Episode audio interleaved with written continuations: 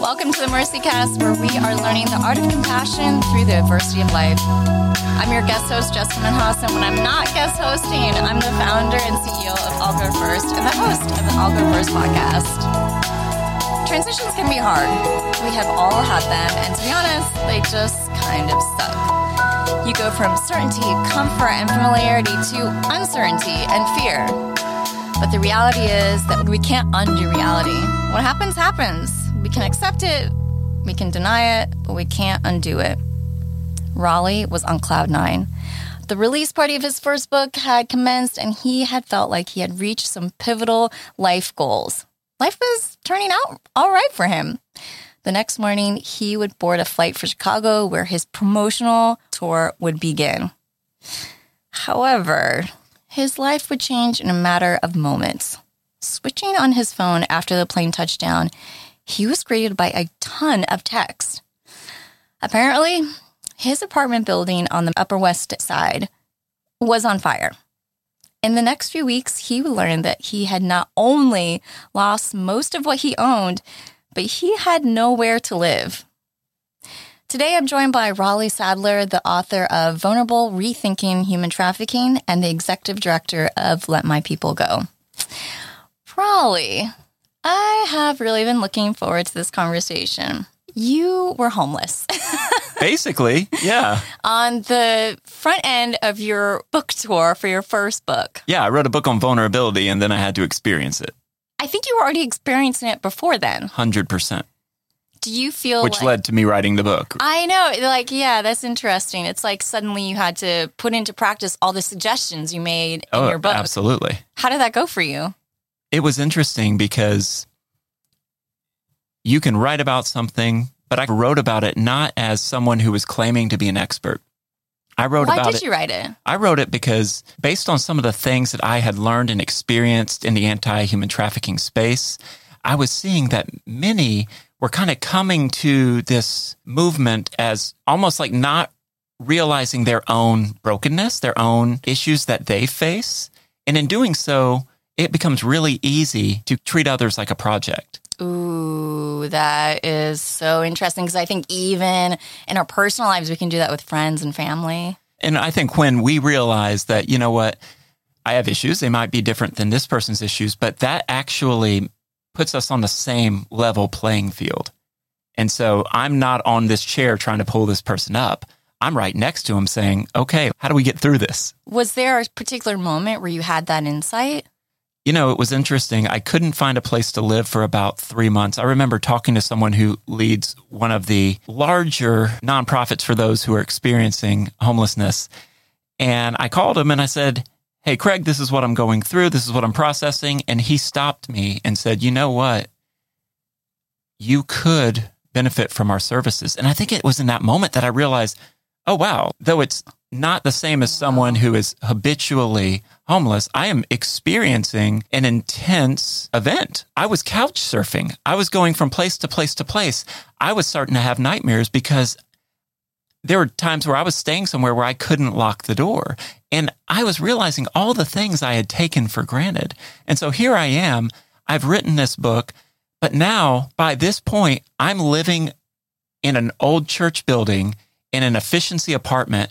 And that church building is now being used as a food pantry for those who are low wage earners in New York and those who are experiencing homelessness. And so on Sundays, I would go down and I would have lunch with people who were getting help. And it was amazing because in doing that, anytime you interact with people who are going through a hard time, you can do one or two things. You can act like better them than me, which is terrible. Or you can realize, my gosh, in some situations, I've gone through things that are more intense. In other situations, they've gone through things more intense. But they are human, I am human, and I need to talk to this person. And it's very easy for us, especially in a city like New York, to just walk by, to see a need and just to keep going because we're so focused on protecting ourselves that we don't have time to protect other people. When, How when do you, you like balance that though? Because you're in a space where you're unhoused, you're experiencing right. being unhoused, And maybe for some people listening, you know, they want to help other people, but like they're going through their own things. So how do you find that balance? Because I think as people who, you know, we're are Christians and we're always like the message is always like you got to help others, like you got to be there for them. I feel like sometimes we can forget ourselves and I'm wondering like how did you balance that in that moment for yourself because you're in need now?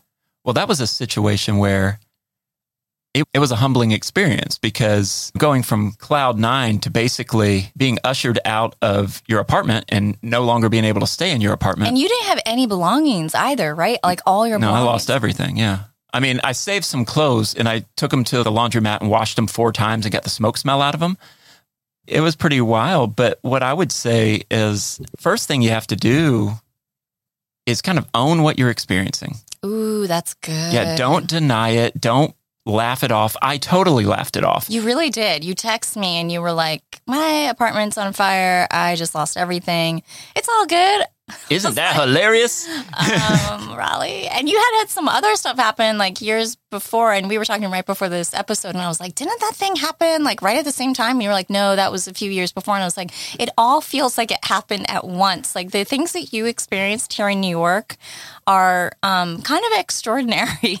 Well, and it was the beginning of a major transition. And so for me, I was in a place where I was unsettled physically Yeah.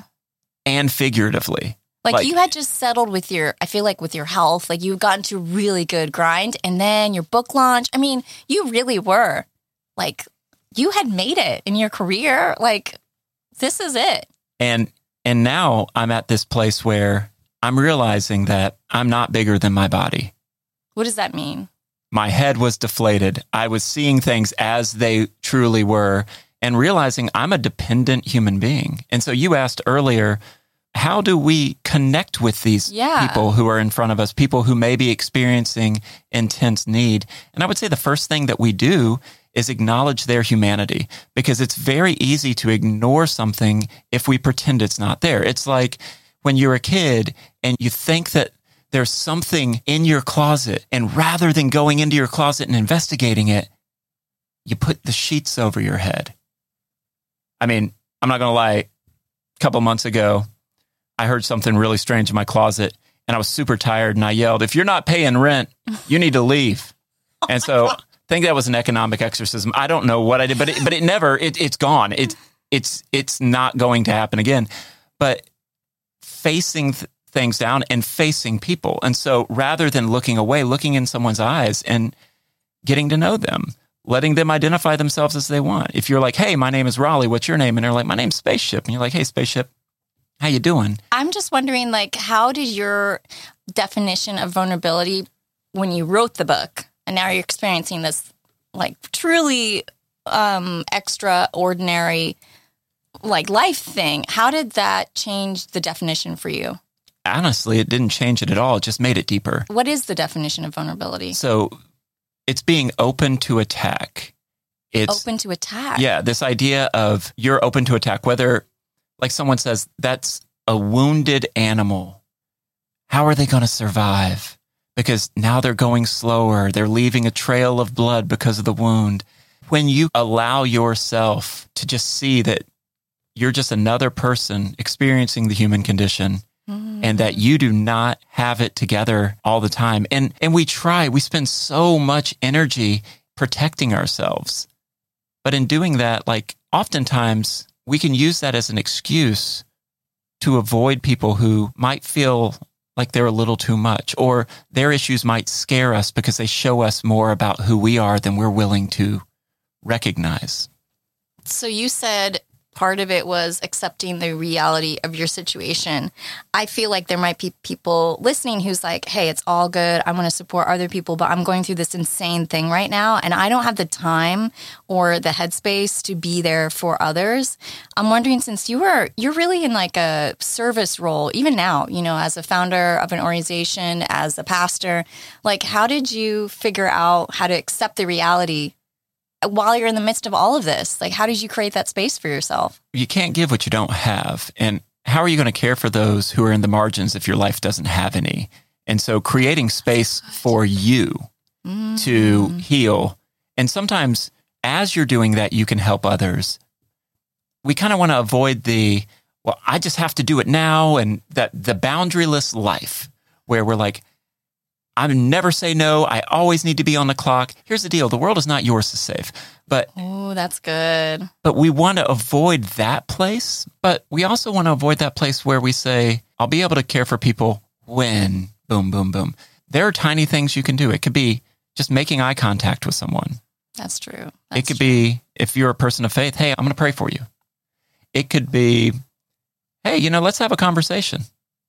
Now, I'm not going to say anything, I'm just going to listen. Or it could be putting up that boundary and saying, I'm going to be your friend through this, but I may not be able to be your counselor. I want to encourage you to talk to someone, but I'm going to be your friend and I'm going to be here.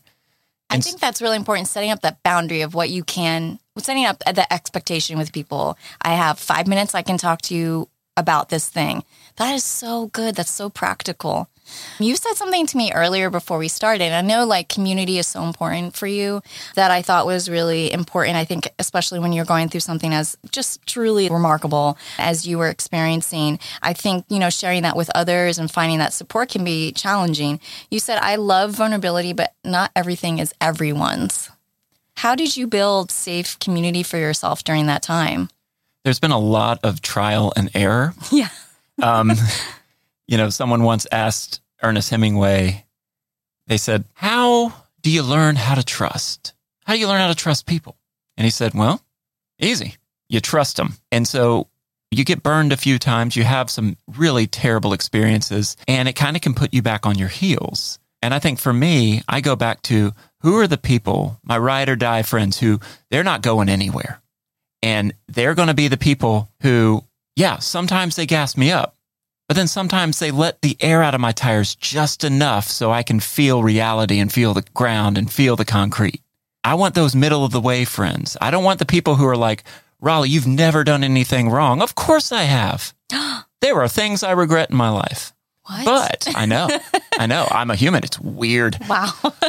But I also don't find myself being super vulnerable with people I can't trust or the people who everything you say, they're like, that's classic Raleigh. I'm like, Hmm. yeah. So I don't necessarily feel like I want to share. How do people, you know, some people might be listening and be like, yeah, I totally see the importance of finding community, but, you know, I just moved somewhere. I lost my job. That's something that you talk a lot about. I lost this relationship. How do you find safe people? I think it's starting where you're at. And so if a lot of people will find safe people in their church or faith community, some people will find them in a civic organization. Sometimes you're meeting people at work. Sometimes you meet people at the gym. You meet people where you are. That's a good way. No, you got to say that for the people in the back. You meet people where you are. We're so focused on what's out there that we don't focus on where we are. If you could see me in the studio right now, I- would just like be jumping up and down. Like I, that is so so good. You meet people where you are at. That is talking about boundaries. I love it. Yeah, in a way of proximity, yes, meet people where you are, but also almost metaphysically, like Yeah. in that place where you are, you're going to attract people. So if you're in a season of self loathing, you're probably going to attract people who are in a similar season. And as someone I read recently said, if two abysses attract each other, Uh, wait, abysses? yeah, like a deep cavern, deep canyon. Okay, canyon. got it. That's like a that's a SAT word. If there is a union of two abysses, Okay, it will got it. not produce a great height. wow. Yeah, that's Nathaniel Branden. How he's do you remember all these people? he's a self-esteem scholar. Yeah, I um you know, I, I'm impressed. I don't I'm know, I- Impressed. I'm impressed for like all the wisdom you're bringing to us today. I'm impressed that you can even quote these people. Okay, so yeah, two abysses. They meet in the dark. Um, the, that's exactly what I yeah, said. exactly. um, and, and then yeah, so what happens when these two abysses meet? So basically we can attract what we are. We want to find people who we can trust. We want to find people in our lives who inspire us, who may have qualities that we might want to emulate. We don't want to become them, but we may want a little bit of what they have. And that doesn't mean we're not accepting who we are. We all have something to give to society. But at the end of the day, whether it's our story or a skill set or whatever, finding people that we're like, I actually like this person. I want to get to know this person. I am willing to view my time as an investment. Oh my gosh, Raleigh. These are I hope you all who are listening right now are taking notes cuz this is good. This is really really good. So you're you're in this situation where you're you're I'm just imagining this like you're having lunch with all these folks and you're trying to, you know, make space for yourself while also maintaining like who you are. And I think that's so important too. Like you're that person that does talk with folks. And I think that's really interesting, that thread. And I'm just thinking some people might be listening and being like, I just don't want to accept this. Like, why me? How did you deal with that why me narrative? I would like to say that I have figured that out, but almost every time that I go through something, I will hit that point where I'm like, are you freaking kidding me? Yeah. Again? I clearly learned this lesson before, or why did this happen to me? Couldn't it have happened to someone else? Like, why on earth am I going through Can this? I just go a little bit deeper on that? Because I know sure. that there are people of faith listening right now. Yeah. Some people might be like, you know, God is God is like doing this for a reason. I'm going to be learning something out of it, or like God is punishing me for this thing that I did. Like, how do you reconcile that Mm. part? No, that's really good because I think it's very easy for our default to be God must hate me because my life has just gone What about crap. the God must love me because He's bringing me through this trial? Like personally, you might hear it in my voice right now. That makes me so mad because I feel like people rush to, oh, let me get the lesson out of this when they're still in it. So I'm just curious, like, what was like, how did that work out for you? So, right before I found out that my apartment burned down, I finished reading the book of Job. The book of Job in the Old Testament is a poetic expression given to the people of Israel, and they are learning this story of one of the most righteous men in their history and how he would repent even before he sinned or his family sinned. He was that righteous. He was a good guy. He was wealthy. He had all these things. He had been blessed. But then Hasatan, the adversary, comes to God and says, Well, would he still praise you if I took everything I had and poured it on him? And God's like, All right, give it a shot. Now, this is my version, but this is basically the idea. And he suffers. He loses children. His wife says, Curse God and die. He gets friends who come and spend time with him in community, but they keep saying, Well, it obviously was something you did. Ooh, ugh, gross. It was obviously something you did. And he gets to this point where he's thinking, you know what? I'm going to have all these things to tell God. And I want to ask him about this and this and this. And at the end of the book, God shows up and says, Hey, were you there when I created the seas? Were you there when I did this? Were you there when I did that? And rather than saying all these things that he had for God, he sat there in God's presence and said, Okay, okay. And I think for many of us, we're going through very difficult things. And it's easy to say, well, God must hate me. But we also know from scripture that God is love, that he loves you, that he cares for you, and that he will bring you through this situation. How did that become real for you? I That's think because that's like seeing air for me. I hear that and I'm like, I can see these words on the page. Like, I don't know what that means, like logistically, practically, when I'm going through all this no. I think for me, realizing that the pain that I'm feeling is not forever. Ooh, that's good. It's not forever. And that having community around me who remind me of the truth. People who are like, you know what, Raleigh, you may feel this, but that's not truth.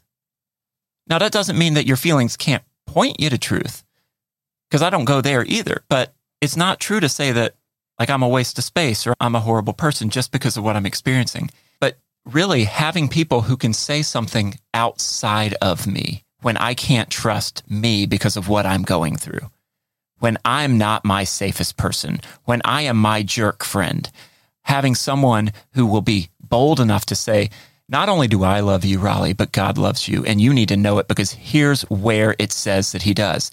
And so the truth of the matter is that no matter how you're feeling, you are loved. And I remember talking to someone about a year or so after the book came out. And I'm like, okay, my house burned down. I moved to Chicago. I had a, relationship end. One of my roommates who I really cared for died. And then other things happened all within three months. And I was like, why is life so hard? And my friend said, well, remember when you wrote the book? And I'm like, well, yeah. She goes, maybe, just maybe, your book is impacting people. And it gave me perspective. Having someone who would ultimately say, you're okay, even when I didn't feel like I was okay that made me realize that one day it might be okay. Oof. Oh my goodness. I love that when you are not your safest person, mm. that's like a whole book title. Okay. That is so It is a book title. Good. Is that the book we're going to write together? We should. we should. We, we should. really should. What are the three things that you want people to take away from this conversation? If you could talk to yourself back then, if you could talk to anyone who's listening right now who's just like, I'm going through this storm and I just do not have the hope. I don't believe. I don't have the community. Like, what would you say to them? It's almost embarrassing because it's taken me this long to learn this, but I had sorry, to. Is that some negative self talk? Did I just hear that? Well, maybe it's just reality because I had to learn that I didn't really understand what it meant to accept the reality of my situation. And so I think when you're going through something, you need to accept the reality of your situation. Or if there's something that's hunting and haunting you from your past, something that happened that you did or someone has done to you. We want to be time travelers and we want to go back through rumination and fix it, but rumination's never fixed anything. And we're not time travelers. We're not going to get into a special vehicle and go and talk to our former self and say, no, but we can accept that it happened, whether we liked it or not, and say, this is reality. So what am I going to do moving forward? And I think it's important to stress that you do not have to like it, but accept, yeah, this happened and be honest with yourself. Don't live in denial, but live in reality. I read something recently that said, we must live in reality because that's the only place God works. God doesn't work in illusions. He works in reality. So we have to bring our true self, not our false self. And so kind of recognizing that, yes, I may have aspirational goals, but I have to deal with the reality of my situation. And you know, you probably shouldn't always be in one of those places where you're like, well, let's look on the bright side. Oof. No. no. There is a bright side. There's a sunny side of the street. We're here in New York City, and the sunny side of the street is a real thing. On a cold day, you see that little stream of sunlight, and you see that 800 million people are walking on that side. And you think, well, I could just walk down this, but then you get a cold breeze, and you're like, no, no, no, no. I'm going to walk on the sunny side. And so, yes, like bright sides aren't bad, but we do need to accept where we are, accept the reality of our situation. Another thing would be depend on trusted friends or counselors. Be vulnerable, be honest. Allow yourself to go to that place where you're willing to share things that maybe they're not your best side. Maybe it's not the best angle. You know how on Instagram and all the social media channels, people will will take pictures of ourselves, but it's almost like beauty by angles. We'll take pictures and be like, yeah, that's good. But we don't take that really awkward angle. You need someone who sees all the facets of you and stays. Those people. And treat you with kindness. And treat you with kindness. Kindness is underrated. It really is. Yeah. Like when I lived here, I remember finding people who were kind. That wasn't in my top 10 attributes.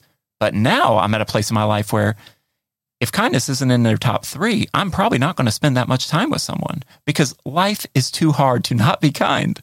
I think it's also about learning how to trust yourself too. It sounds like you've come to a place where you're okay if this relationship doesn't work out with this friend or this person because you're okay by yourself with who you are. Learning to trust yourself. Learning to become that safest person. Yeah, learning yes. to trust yourself and learning to love yourself because many of us are perfectionists. Many of us are recovering perfectionists. We have a really high bar for ourselves. But beating yourself into submission is not going to get you the results that you want. Yeah, you can't should yourself. I heard someone say that. Yeah, I interviewed Krista McDunn in our second podcast for MercyCast, and she said, sometimes we should on ourselves. Yeah. And I thought that was the most brilliant way yeah, to say it because I'm like yourself. Yeah, do not should yourself. Yeah. I've learned to say could. Like if I look back at something I regret, I'm like, man, I should have done this. I'm like, you know what? I could have done this. I didn't do this, but moving forward, I will. And it hurts a little bit because you're like, oh, I could have done it. But then you're like, but I could have done it. And next time I will do it. And I would say that the third piece is related to the first. When we accept the reality of our situation and we're depending on people around us and we're learning to trust ourselves and love ourselves, we really need to not just let that be a moment, but a movement in our life. We need to lean into that reality. We need to really say, okay, this is what's truest about me. This is where I'm going. Raleigh, you are wise. Wise. I mean, I am sad that that thing happened to you with your house, but I'm also so grateful to hear all this wisdom from you. Oh my goodness. These are all book quotes. I'm so excited. I'm hitting my mic. Wow.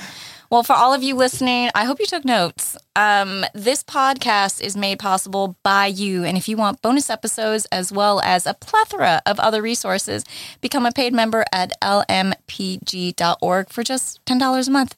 You will get access to our bonus podcast, More Mercy, where we dive deeper. Also, don't forget to subscribe and leave MercyCast a five star review. I am your guest host. Jessica Minhas, the founder of I'll Go First and the host of the I'll Go First podcast. Next time you hear this podcast, Raleigh Sadler will be joining you again in the host seat. Thanks so much for listening. And as always, have mercy on yourselves and each other.